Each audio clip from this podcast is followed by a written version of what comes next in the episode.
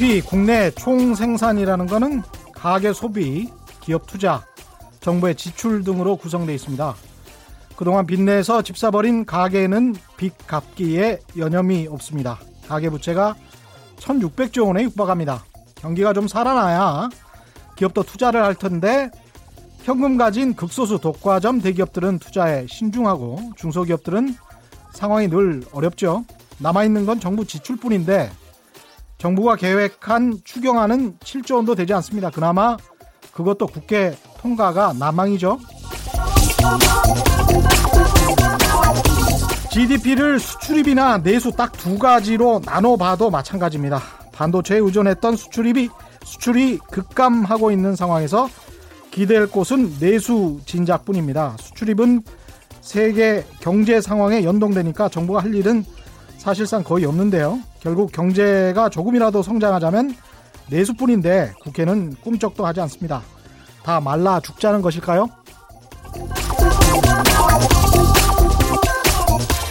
이번 달 1일부터 10일까지 수출도 16.6% 감소했다는 뉴스가 오늘 나왔습니다. 반도체는 30.8% 감소했다는군요. 잘못하면 최, 최악의 상황을 가정하자면 2분기도 마이너스 경제 성장률을 기록할 수도 있다고 봐야겠습니다. 그렇게 된다면 정말 리세션, 경기 침체 국면이라는 거죠. 혹시 설마 이 소식이 반가운 분들, 정치적으로는 이득이다 라고 속으로 환호하는 분들은 없겠죠?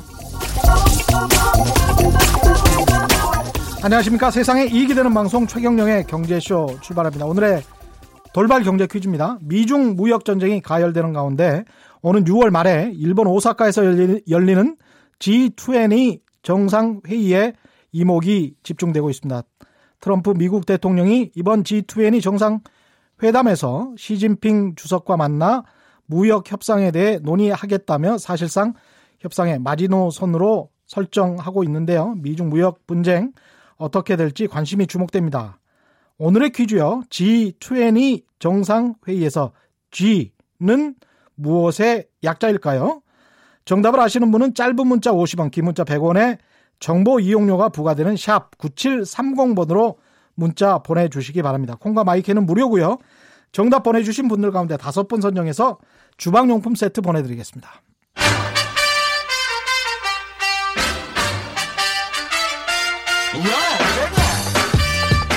최경령이 원하는 건 오직 정의. 경제 정의를 향해 여러 걸음 깊이 들어갑니다. 최경령의 경제 쇼. 네, 요즘 글로벌 금융시장을 들었다 놨다 하는 최대 이슈 하면 바로 미중 무역 분쟁이라고 할 수 있겠습니다. 이제 전쟁이라는 말이 뭐 그렇게 어색하지가 않습니다. 오늘 도나, 도널드 트럼프 대통령은 한 인터뷰에서 오는 G20 정상회의에서 시진핑 중국 국가주석과 만남이 성사되지 않으면 추가 관세를 부과하겠다고 이야기했습니다. 한편 한 5일 전이죠. IMF 국제통화기금이 미중 무역 전쟁으로 내년도 글로벌 총 생산이 4,500억 달러, 우리 돈으로 치면 한 530조 원 됩니다. 이게 줄어들 것이다. 이런 분석도 최근에 나왔죠. 부정적인 분석 전망이 압도적인데요.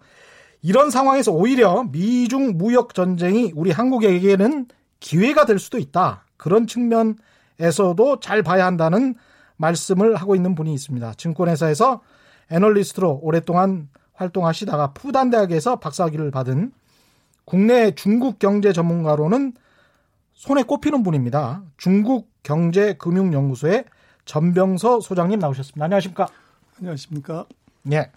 그리고 어제 본인의 유행어 개미 네. 퍼머 개미, 개미 파마가 아, 개미 네. 퍼머가 저는 처음 뭐 들어본 네, 네 유행어인데 그런 얘기 하지 말라니까요. 개미 투자자들을 대표하는 유행어였다고 주장하셨던 네. 개그맨 이동엽 씨 오늘도 또 나오셨습니다. 네 안녕하세요 반갑습니다. 어제 아... 첫 시간 어떠셨어요? 어 괜찮았는데요. 네. 지금 생각해 보니까 제가 출연료를 듣고 예. 아 어제 말을 너무 많이 했구나.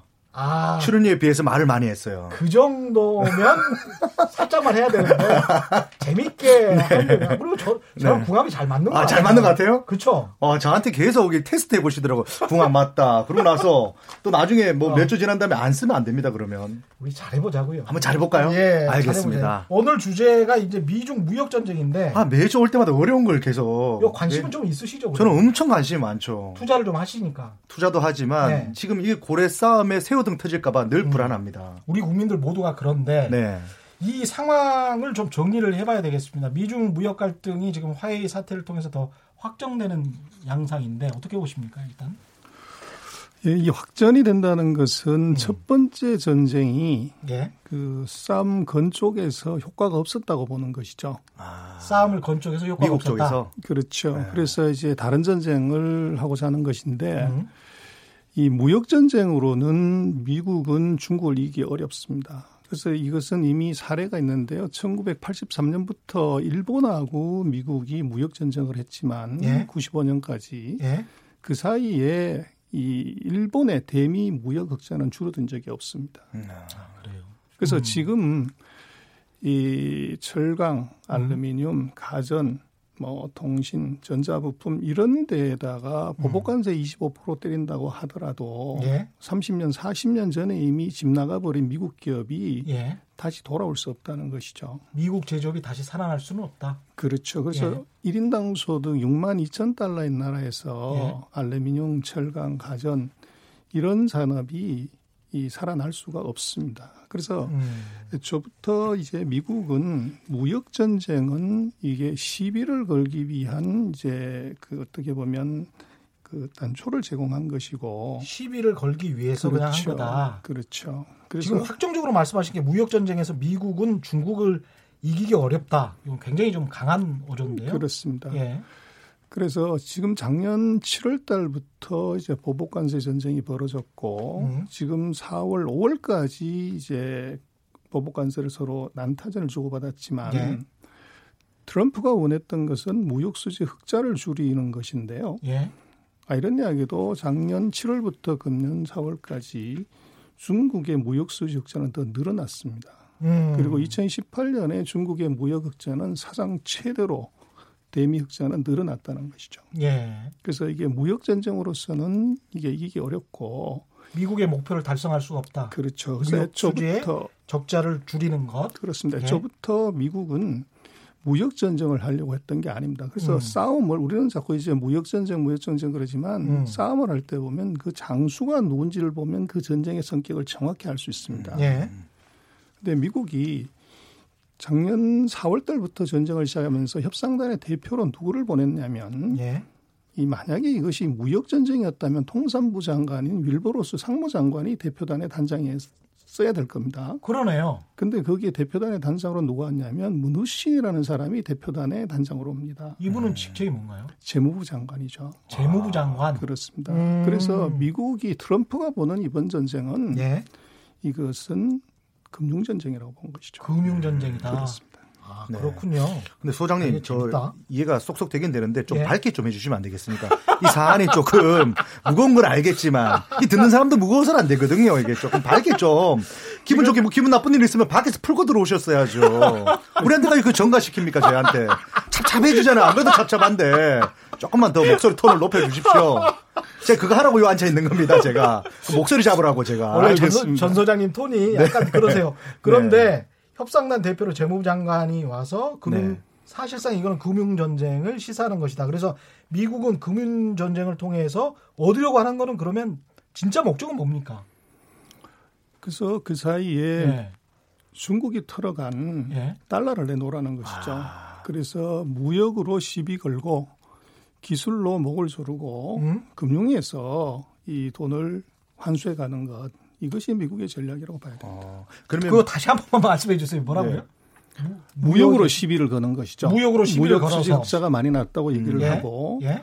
그다음번에 기술로서 기술로서 이게 목을 조르는 것이죠. 예? 기술로는 어떻게 목을 조를 수 있습니까? 그래서 이번에 화해 갇혀 그렇죠. 아, 기술적. 아. 네. 그래서 그렇게 되면 상대가 어쩔 수 없이 그 사이 벌어간 돈을 예? 내놓겠다. 예. 음. 이제 못 내놓으면 우리가 다른 방법을 통해서 가져갈 수 있다고 이제 얘기를 할 수가 있는데 음. 1950년 이후로 보면요. 음. 미국이 무기로 하는 전쟁이나 음. 이 상품으로 하는 전쟁에서는 제대로 이긴 전쟁이 없습니다. 네. 아. 베트남 전쟁, 그렇죠. 한국 전쟁, 뭐 네. 뭐 중동 전쟁. 근데 미국이 단 한 번도 진 적이 없는 전쟁이 있어요. 금융 전쟁에서는 미국은 단 한 번도 져본 적이 아. 없습니다. 수많은 외환위기, 금융위기 여기에서도 네. 최종 승자는 항상 미국이었고 미국 기업들이 미국 금융기관들이 떼돈을 벌어갔죠. 아, 기축통화니까. 그렇습니다. 2008년도에도 아. 한번 터졌는데 미국 달러가 떨어질 줄 알았는데 다 미국 달러만 살아서 그렇습니다. 더 올랐잖아요. 뭐 98년 뭐 아시아 위기, 유럽 위기, 네. 남미 위기 또 2009년의 글로벌 위기도 다 이제 미국이 네. 결국은 최종 승자였던 그럼 것이죠. 중국이 지금 그 사실을 모릅니까? 알 것 같은데 왜 이렇게 덤벼드는 겁니까? 덤벼든다기보다는 이게 상대가 싸움을 걸었기 때문에 네. 거기에 대응하는 거죠. 그래서 자세히 보시면 이번 미중 전쟁에서 중국이 먼저 우리가 이렇게 하겠다는 게 없어요. 네. 먼저 500억 불 때리니까 우리도 때린다. 2천억 음. 불 때리니까 우리도 얼마를 때린다. 음. 이런 걸 제재하니까 우리도 제재한다. 이런다. 이제 종속적인 상태로 음. 이것을 이제 맞대응을 하는 것이지 선수를 쳐서 이것을 그러네요. 선제 제압한 것이 없다는 거죠. 수순이 미국이 조치를 취하면 그렇습니다. 여기에 관해서 대응만 하는 상황이다. 그래서 지금 말씀하신 것 중에 참 인상적인 게 무역 전쟁에서 미국은 중국을 이기기 어렵다. 네.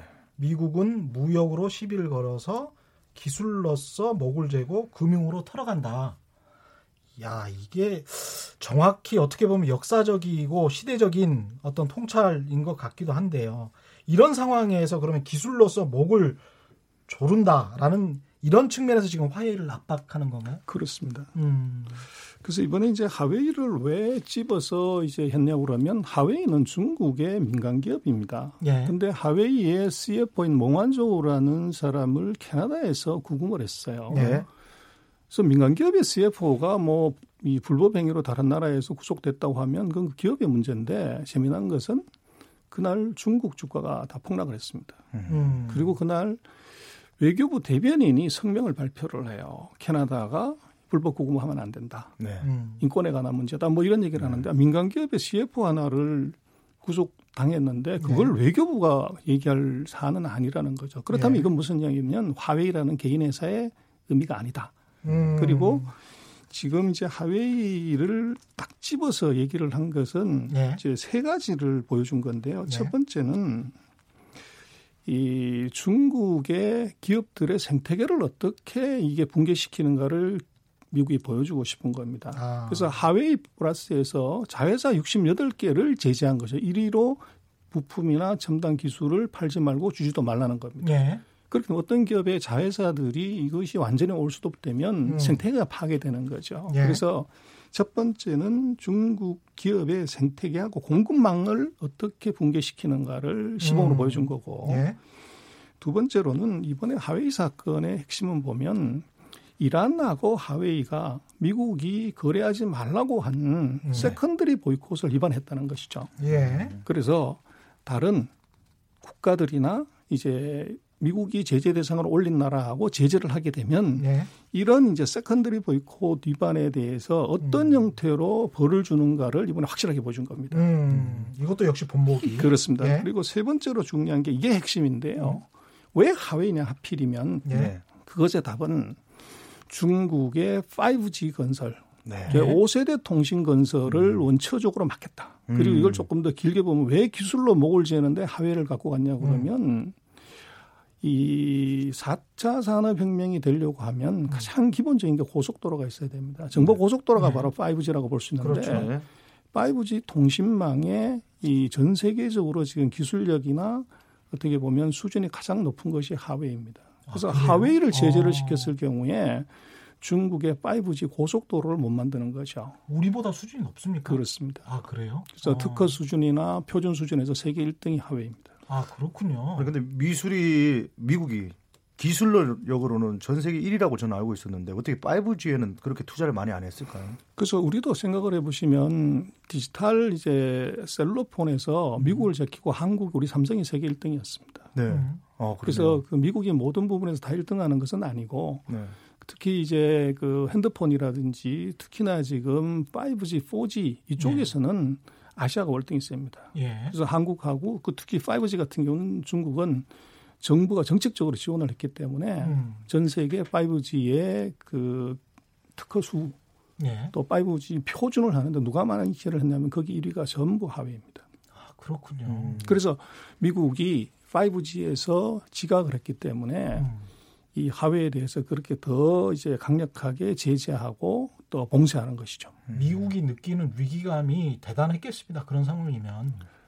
그렇죠. 그래서 어. 트럼프 대통령이 뭐 좀처럼 첨단 산업이라든지 트럼프 대통령 취임식하고 나서 지금까지 미국은 IT의 나라고 정보통신의 나라고 음. 금융의 나라였는데 네. 트럼프 정책 중에서 ICT에 관련되는 정책은 나온 적이 없어요. 예. 금융에 관련되는 정책 나온 적도 오로지 전통 산업이 주종이었는데 그랬었네요. 그러네요. 근데 이번에 보면 트럼프 음. 대통령이 처음으로 5G 산업에서는 우리가 세계 1등 해야 된다. 음. 이건 다른 나라한테 절대 양보할 수 없고 우리가 가장 강력하게 가야 된다는 얘기를 한 거죠. 음. 그게 어떻게 보면 5G에서 중국 그리고 여타 국가들의 이제 추격 또는 추월에 대해서 네. 경각심을 이미 주려고 한 것이죠. 5G가 인공지능을 그 완성시키기 위해서는 꼭 필요한 기, 그 기술 아니겠습니까? 자율주행 자동차부터 시작해서 5G가. 근데 제가 알기로는 하웨이가 막 그 아프리카부터 시작해서 전 세계에다가 거의 무료로 깔아주다시피 해서 확장을 엄청 시켜놨더니 이제 미국이 와서 요거 이제 많이 깔아놨으니까 내가 이제 알짜배기만 딱 가져가겠다. 그래서 하웨이를 공격했다 이런 얘기도 있던데. 뭐 그렇게 보기는 조금 무리는 있고요. 아, 그래서 그 그렇습니까? 공급을 하는 데 있어서 못 사는 나라한테 이제 차관을 해준 거, 밴드론이라고 그러죠. 네. 돈을 빌려주면서 물건을 사게 한 것, 이게 하웨이가 이제 후진국 그리고 음. 유럽에서 시장을 확대한 아주 중요한 변수고요. 거기는 바로 중국의 금융기관. 그래서 우리 같으면 이제 산업은행 같은 국가개발은행이 돈을 왕창 빌려준 거죠. 네.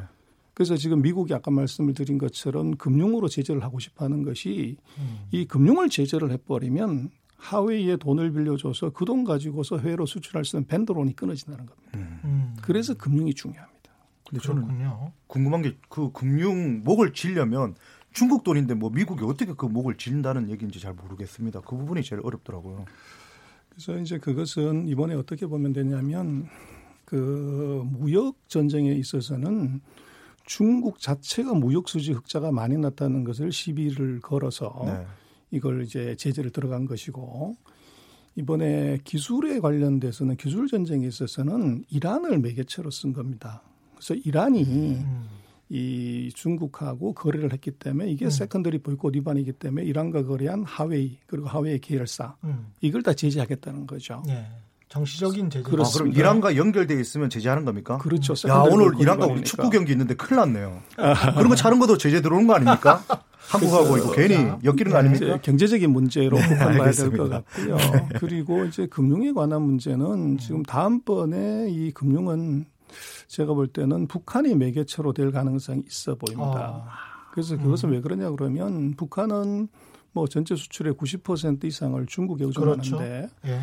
중국은 그런 수입한 제품에 대한 대금을 어떻게 지급을 했겠냐. 다 음. 현금으로 주지 않았다고 하면 음. 은행 계좌를 통했을 가능성이 있고 예. 그랬을 때 그 은행 계좌가 북한하고 거래돼 있다고 하면 북한은 secondary 보이콧에 해당되는 국가이기 때문에 그러네요. 그렇게 되면 그 은행을 지금 화웨이하고 똑같은 조건으로 제재할 수가 있는 것이죠. 중국의 민간은행을. 그렇죠. 예. 그래서 중국의 Big Four 은행 4대 은행 중에서 하나를 제재를 하게 되면 어. 그 effect는 화웨이하고는 비교가 안 될 정도로 커집니다. 특히 우리 경제에는 굉장히 큰 타격을 음. 줄 수도 있겠습니다. 특히 남북 관계에 있어서는 아주 안 좋은 영향을. 그래서 뭐 그것은 또 이제. 다른 측면이고요. 예. 그건 여러 가지 영향력이 있을 수 있기 때문에 그래서 일단은 그럴 수 있는 가능성이 있다는 것이죠. 음. 그래서 지금 미국도 그렇고 중국도 그렇고 금융에 관한 부분은 서로가 언급을 그렇게 하지 않습니다. 네. 그래서 그것은 뭐 누구나 다 마찬가지지만 비장의 카드는 함부로 쓰지 않는 것이죠. 음. 그래서 미국도 지금까지 금융에 어떻게 하겠다는 얘기를 꺼낸 적이 없어요. 근데 이번에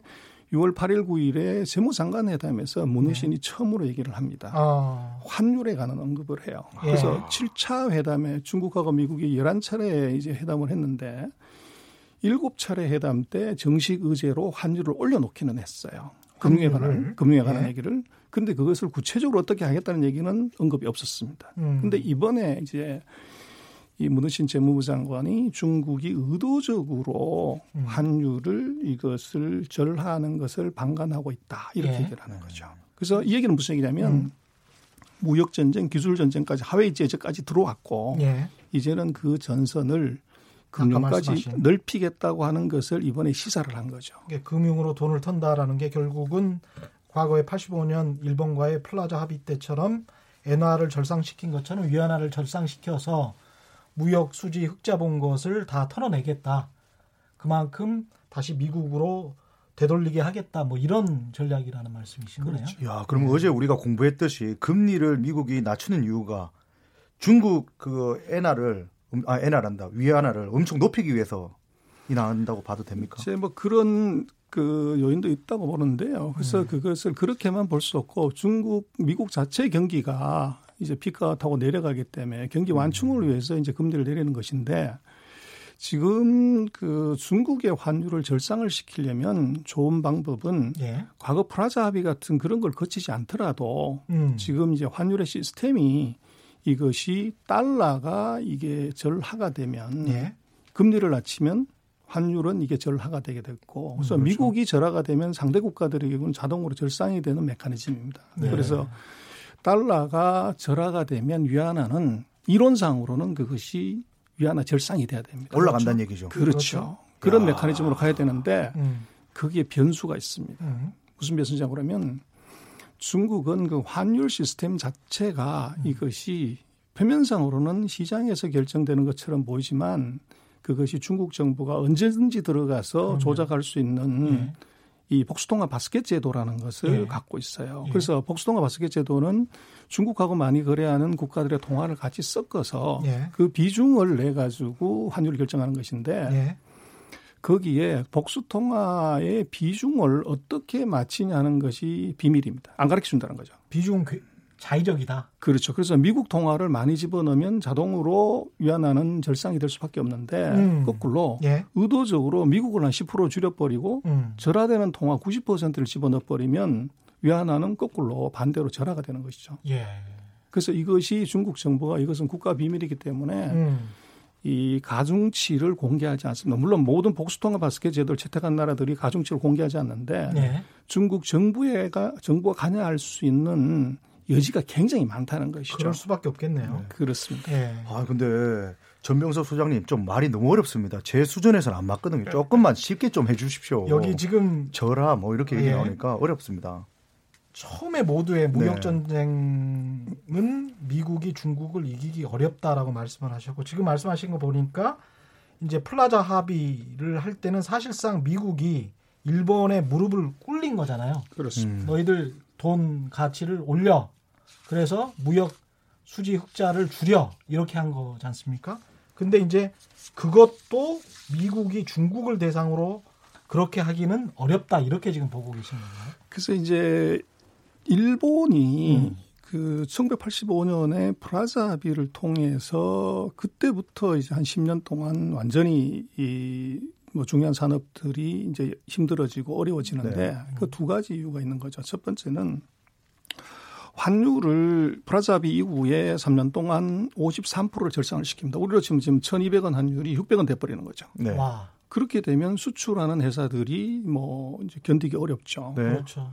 그래서 지금 놓고 보면 예전에 우리가 한국 기업이 일본 전자회사를 이긴다, 소니를 삼성이 이긴다, 에너지 도시바, 미쯔비시, 히다치 같은 이런 걸 네. 이긴다 우리 상상을 못했어요. 그렇습니다. 그런데 지금은 그런 회사 자체가 없어졌다고요. 네. 음. 그래서 우리가 예를 들어서 1,200원 환율이 600원이 됐다고 하면 네. 수출 기업이 어떨 거냐는 겁니다. 그래서 재미난 것은 바로 지금 전 세계에서 얼마 전까지도 1등 하는 자동차 회사가 어느 회사냐 그러면 이론상으로는 뭐 자동차를 발명한 포드 자동차가 1등이든지 네. 미국이든지 네. 아니면 뭐 사장님들이 다 좋아하시는 BMW, 벤츠는 독일차야 네. 되는데 네. 세계에서 1등하는 자동차 회사는 일본입니까? 토요타죠. 토요타였습니다. 네. 어떻게 이게 토요타가 세계 1등이냐는 거죠. 음. 바로 환율이 예를 들어서 우리처럼 1,200원에서 600원 됐음에도 불구하고 네. 거기서 원가 절감해서 살아남은 기업이 때문에 그렇다는 아, 거죠. 그렇습니다. 그런데 네. 지금 이제 중국 같은 경우는 약간 다르게 봐야 되는 것이 왜 그러면 일본은 바보가 아닌데 환율이 50% 절상되는 것을 그걸 사인을 했냐는 거예요. 음. 이게 이제 핵심인데 이것은 네. 뭐냐 그러면 중요한 것은 일본은 국방을 네. 이게 미국에 의존하고 있다는 거죠. 예. 아. 그래서 목에 칼을 들이대고 이제 네. 위협을 하게 되면 네. 죽든지 사인하든지 이제 둘 중에 하나가 아. 선택의 폭이 없습니다. 네.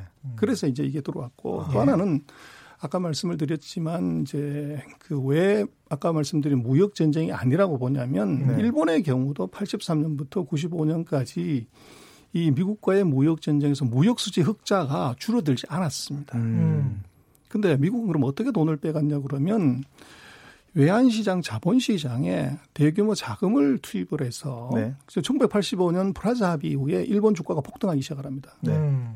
거기에 미국 돈이 대거 들어가서 네. 주식, 채권, 부동산 이걸 네. 엄청나게 올리는 거죠. 네. 그리고 꼭지에서 팔고서 팔고 유희 이제 갖고 나오면 그 버블이 터지면서 일본이 그 후유증으로 2, 30년 고생을 네. 했죠. 그런데 지금 중국의 경우를 놓고 보면 약간 이제 다르게 봐야 되는 건 첫 번째는 중국은 국방을 미국에 의존하지 않는다는 아, 거예요. 그렇네요. 그리고 두 번째는 중국은 외환 시장, 금융 시장이 개방돼 있지 않습니다. 음. 그래서 이게 일본하고 다른 점이고 네. 세 번째는 이게 어떻게 봐야 되냐 그러면 결국 싸움을 할 때요. 네.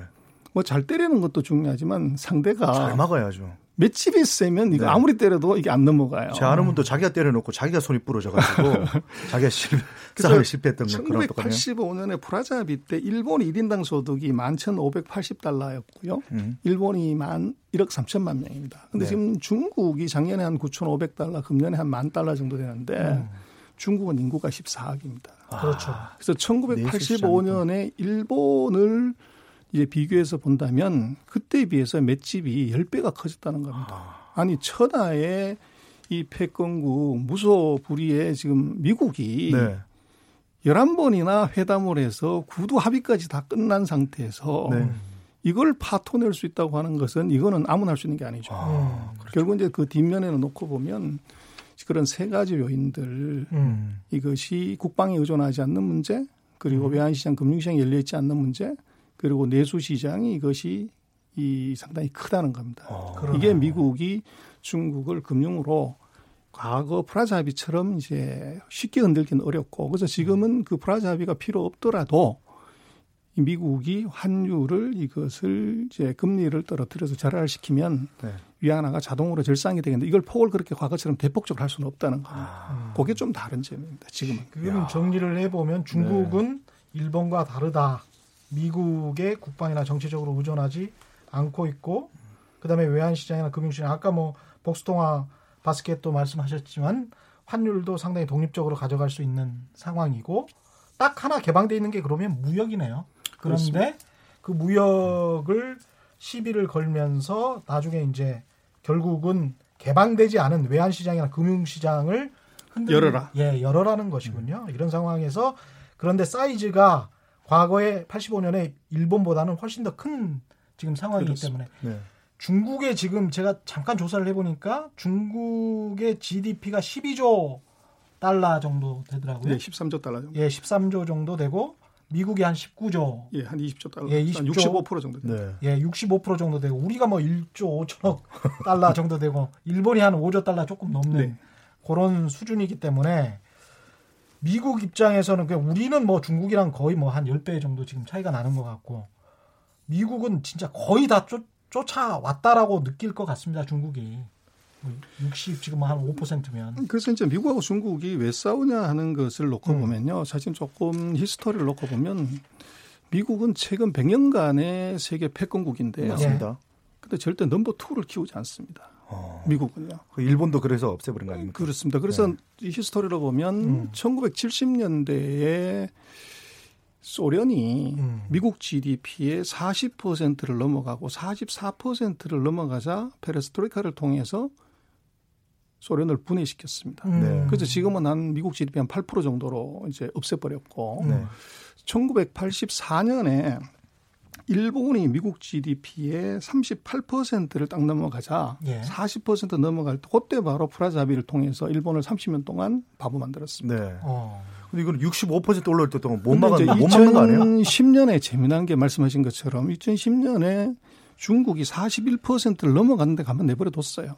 음. 그리고 가만 내버려 뒀다가 2018년에 와가지고 지금 트럼프가 난리를 치는 거죠. 왜 그랬냐. 그래서 네. 결국은 지각을 하게 되면 마음이 급해져요.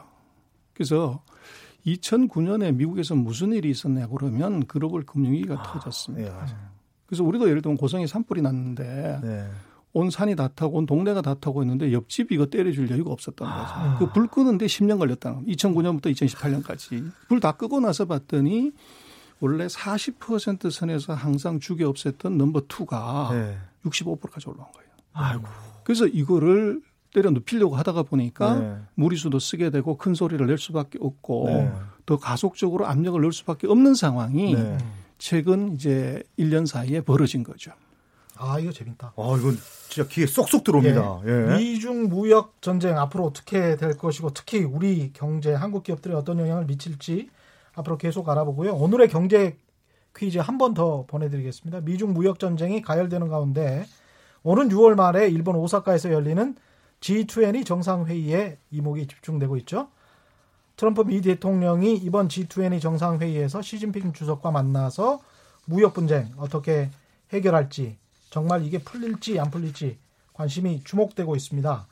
오늘의 퀴즈입니다. G20 정상회의에서 G는 무엇의 약자일까요? 정답을 아시는 분은 짧은 문자 50원, 긴 문자 100원에 정보 이용료가 부과되는 샵 9730번으로 문자 보내주시기 바랍니다. 콩과 마이크는 무료고요.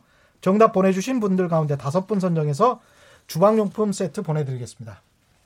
관심은 지금 뭐 한 15분 네. 정도 남았는데 네.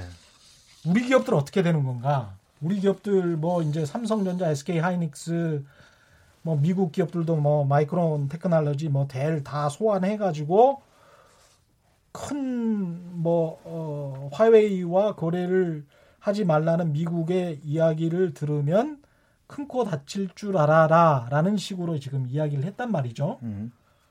이런 상황에서 우리는 지금 어떤 어, 입장을 취해, 취해야 네. 되는 건지 그냥 숨죽이고 조용히 있어야 되는 건지 음. 이게 그래서 우리가 그 3등을 하거나요. 네. 그등 이하를 했을 때는 이 대국들이 싸움 네. 붙을 때 항상 평가를 합니다. 네네네. 네, 음. 그럴 때 이제 아주 골치 아픈 문제가 생기는데 네. 이양 대국이 같이 못하는 걸 갖고 있는 세계 1등일 때는 네. 양쪽이 싸움을 하면 싸움을 할수록 사실은 이득에 고래등이 터지는 것이 아니라 어부지를 할 수 있는 찬스가 생깁니다. 어. 그래서 지금 아까 말씀하신 미국이 언제 한국 기업들한테 네. 이런 거를 어디에다 하지 말아 달라고 한 적이 있냐는 거예요. 그렇죠. 아, 그리고 네. 중국이 우리가 사드 때 그렇게 이제 뭐 정부하고 소통하자고 했을 때도 들은 척도 안 했는데 네. 미국하고 이런 사건이 터지자마자 중국의 고위급이 세명이 동시에 한국에 왔습니다. 아. 그리고 미국의 중국의 외교부가 네. 자기 소관도 아니지 않습니까? 상무부 소관일 건데 음. 한국 기업들을 불러서 이런저런 이제 얘기를 했다는 거죠. 네. 근데 문제는 지금 반도체 특히 이제 핸드폰에 들어가는 반도체 같은 경우는 한국의 삼성이 전 세계 한 55%, 와. 우리 하이닉스가 한 25% 음. 네. 그리고 이제 마이크론이 미국이 한 13%뭐 이 정도고 대만이 음. 한2%뭐 이런 정도인데요. 네. 여기서 1, 2등 하는 우리를 빼고 지금 미국이 미국 기업인 도시, 마이크론에 대해서 네. 중국에 반도체 공급하지 말라. 그렇게 얘기를 했기 때문에 네. 그러면 중국 입장에서는 마이크론에서 못 받으면 유일한 이제 대안이 네. 한국밖에 대안이 없습니다. 네. 그러네요. 그래서 이것은 압력의 문제가 아니라 이건 부탁의 문제인 거죠. 음. 그래서 이거를 이제 보는 해석에 따라 다를 수가 있는데 음. 그렇게 볼 수가 있고 또 다른 문제는 어떻게 봐야 되냐면 지금 전 세계 노트북의 90%, 전 세계 스마트폰의 75%를 중국이 만듭니다. 음. 그래서 미국이 그렇게 얘기는 했지만 이것이 네. execution이 굉장히 그럼 예를 들어서 디램을 핸드폰에 들어가는 디램을 공급을 마이크론이 안 하면 네. 삼성하고 하이닉스도 안 하면 어떤 일이 벌어지냐면 네. 미국의 한 쿠션에 돌아가면 큰일 날 일이 벌어집니다. 미국에서 시가총액 얼마 전까지 1등을 했고 2등을 했던 회사가 애플인데 애플. 네. 애플은 아이폰을 단 한 대도 미국에서 안 만듭니다. 그렇죠. 그렇죠.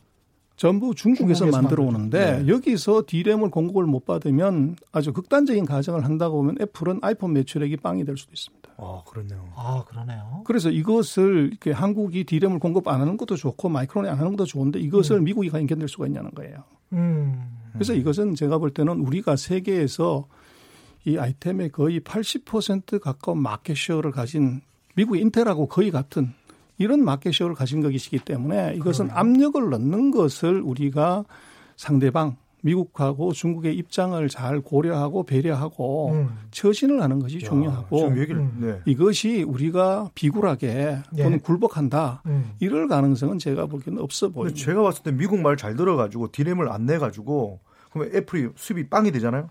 그때 애플 없애버리고 우리가 나가면 훨씬 좋은 거 아닙니까? 그 말도 듣고 애플도 없애버리고 그럼 우리가 완전 세계 1등 아닙니까? 경쟁자도 없애고 많이 당황해 하시네요. 어, 많이 당황하셨어요?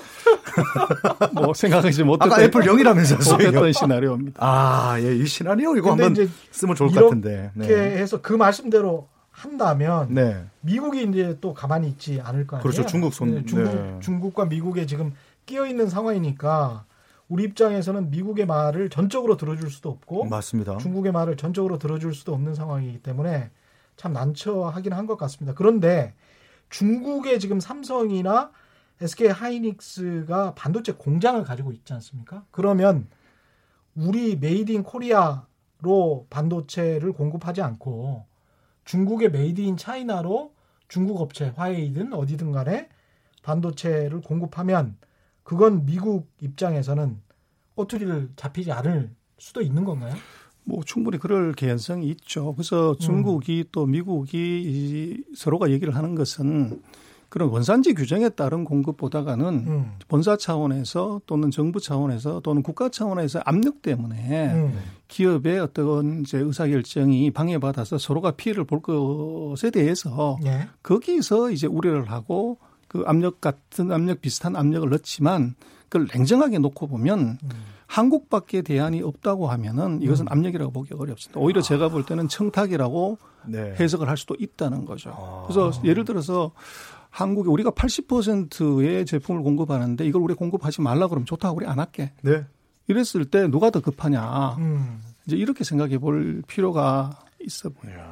이게 장기적으로 보면 전 소장님 말씀이 맞을 수도 있을 것 네, 같은데 네, 네. 지금 당장 올해만 들어서도 반도체 수출 반도체 단가 하락 때문일 수도 있겠습니다만은 대중 수출이 14% 정도 줄었고요. 거기에 상쇄할 만하게 대미 수출이 뭐 는 것도 아니란 말이죠. 그러면 이 상황이 질질질질 끌리다 보면 우리는 상당히 좀 타격을 입지 않을까 그런 걱정이 그래서 많습니다. 우리가 좀 냉정하게 봐야 되는 것은 예. 가격 경쟁력의 하락이나 점유율의 하락으로 인한 수출 감소하고 예. 이것이 주기적인 경기 사이클이 하강 국면에 들어가서 단가가 떨어져서 수출이 음. 줄어드는 것과는 구별해야 된다는 겁니다. 그럼요. 그래서 지금 우리 반도체 수출이 지금 우리가 30%죠 40% 했을 때 수출 물량이 그렇게 줄었냐 음. 아니면 금액이 줄었냐를 봐야 됩니다. 예. 그래서 반도체는 4년 주기로 항상 음. 경기가 이게 상승 하강을 반복하는 전형적인 사이클 산업입니다. 음. 그래서 그때는 반도체가 쇼티지가 생기면은 뭐 두 배 이상 올라갈 수도 있고 네. 공급 과잉이 되면 50% 80%까지도 폭락할 수가 있습니다. 지금 네. 같은 경우는 반도체의 이 수출의 감소는 저것이 수요가 대폭적으로 30% 40% 줄었다기보다는 공급 과잉으로 인한 단가의 하락이 이게 충격을 크게 준 것이고 이 반도체 수출이 그 미중 무역 전쟁 때문에 이렇게 온 거냐 그렇게 보는 것도 조금 더 한 단계 분석해 봐야 됩니다. 아, 그렇군요. 지금 5517님 네. 문자가 많이 오고 있는데요. 흥미진진하네요. 뭐 그래서 말씀하셨고요. 3377님 전 소장님 감사합니다. 미중 무역 전쟁 실체를 이제 알게 되었습니다. 이렇게 어, 좋은 문자 많이 보고 있습니다. 그리고 이현성님도 네. 예, 말씀하시죠. 저도 이해가 잘 됩니다. 많이 네. 배웁니다. 자주 좀 나와주세요. 예. 이렇게 문자 왔는데 자주 좀 나와주십시오, 소장님. 네. 8572님, 네. 1348님, 2380님, 1957님. 아. 귀에 쏙쏙 들어옵니다. 너무 재미나요. 오, 예. 제가 사실 경제 얘기하면 잘 오랫동안 못 듣고 있거든요. 근데 제가 조용하게 지금 있잖아요. 재밌다는 얘기입니다. 예. 네, 너무 재밌습니다.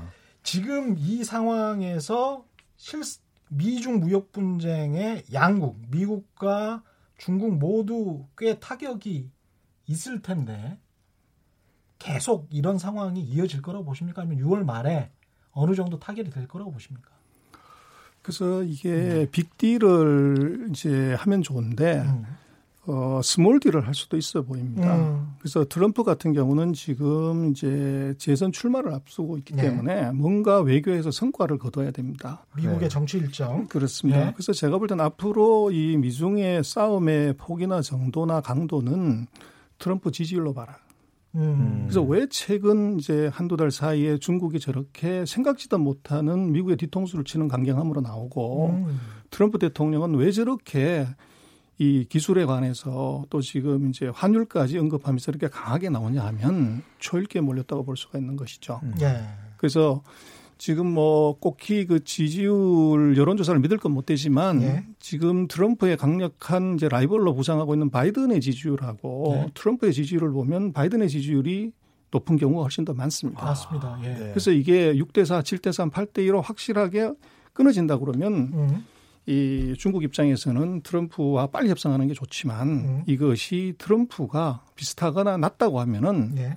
이것은 시간을 끄는 것이 나쁠 게 없다는 거죠. 아. 그래서 제가 볼 때는 중국은 아마 여러 가지 시나리오가 있겠지만 미국의 대선 지지율을 계속적으로 모니터링 하면서 전략을 음. 가져갈 가능성이 있어 봅니다. 쉽게 해결이 안 되겠는데요. 트럼프 지지율을 봐라. 네. 미, 중 무역 분쟁이 어떻게 진행될지는 트럼프 지지율이 낮거나 바이든을 잘 못 쫓아간다면 계속될 것이다 이런 말씀이고 이런 상황에서 우리나라 기업들 단기적으로는 어떻게 보십니까? 장기적으로는 기회가 될 수 있다. 이렇게 말씀하셨는데. 그래서 기업이요. 음. 그 경기가 나빠지거나 경기 하강으로 들어가 맨 먼저 하는 것은 뭐냐면 주문을 줄입니다. 네. 주문을 그리고 네. 그 다음번은 뭐라냐면 재고를 줄이는 것이죠. 네. 근데 우리가 중국하고 관계에서 이번 1, 4분기를 보면 미국도 한 0.7% 수출이 플러스고 미국도 중국도 3. 몇 퍼센트 플러스인데 우리만 네. 마이너스 7%예요. 그 이유가 뭐냐 그러면 네. 우리가 수출의 30%를 커버하는 중국의 79%가 우리가 중간재입니다. 그래서 음. 중국 입장에서 무역 전쟁이 벌어졌기 때문에 앞으로 수출이 좀 줄어든다고 보면 중간재 주문을 먼저 줄인 거죠. 선주 아. 선 감소를 시킨 거죠. 거기에 우리가 타격을 받은 거라고 봐야죠. 네. 음. 앞으로는 괜찮아지는 건가요? 그래서 네. 그것은 미중의 뭐 타격을 어떻게 하냐 봐야 되고 음. 그래서 제가 볼 때는 지금 우리 중간재를 파는 쪽은 음. 이것은 음. 상당한 타격이 앞으로 됐을 거다 이렇게 봐야 될 것 같고 아. 음. 반면에 지금 미국하고 관계에서 중국이 이 미국의 제품을 안 사고 있습니다. 음. 미국의 ICT 제품을 안 사고 있는데 이걸 그럼 누가 공급할래? 음. 이게 빈 공간이 있다는 거죠. 이걸 음. 이제 누가 먹을 거냐를 한번 생각해 볼 필요가 있고 그리고 지금 중국은 작년부터 수출에 대해서는 작년에 경제 계획을 잡을 때 보면 중국은 수출 목표를 제시하지 않았습니다. 매년 중국은 이제 중요한 경제 지표에 뭐 내수, 소비, 투자, 수출에 목표를 제시하는데 수출에 목표를 제시하지 않았고 환율에 대해서도 언급이 없었어요. 야. 그 대신 금년 들어서는 내수에다가 올인합니다. 내수를 엄청나게 키우겠다는 거죠. 근데 음. 거기에 이제 한국이 중국이 내수 키우는데 소비재를 어떻게 파냐. 우리가 지금 중간재를 주로 팔고 있지만 네. 소비재를 어떻게 전환하냐. 음. 요게 우리한테는 기회일 수 있습니다. 그럼 사실 그쪽에 우리 이마트나 뭐 큰 기업들, 유통 기업들이 들어갔다 다 나왔잖아요. 그럼 그런 기업들이 다시 들어가면 좀 혜택을 받을 수 있습니까?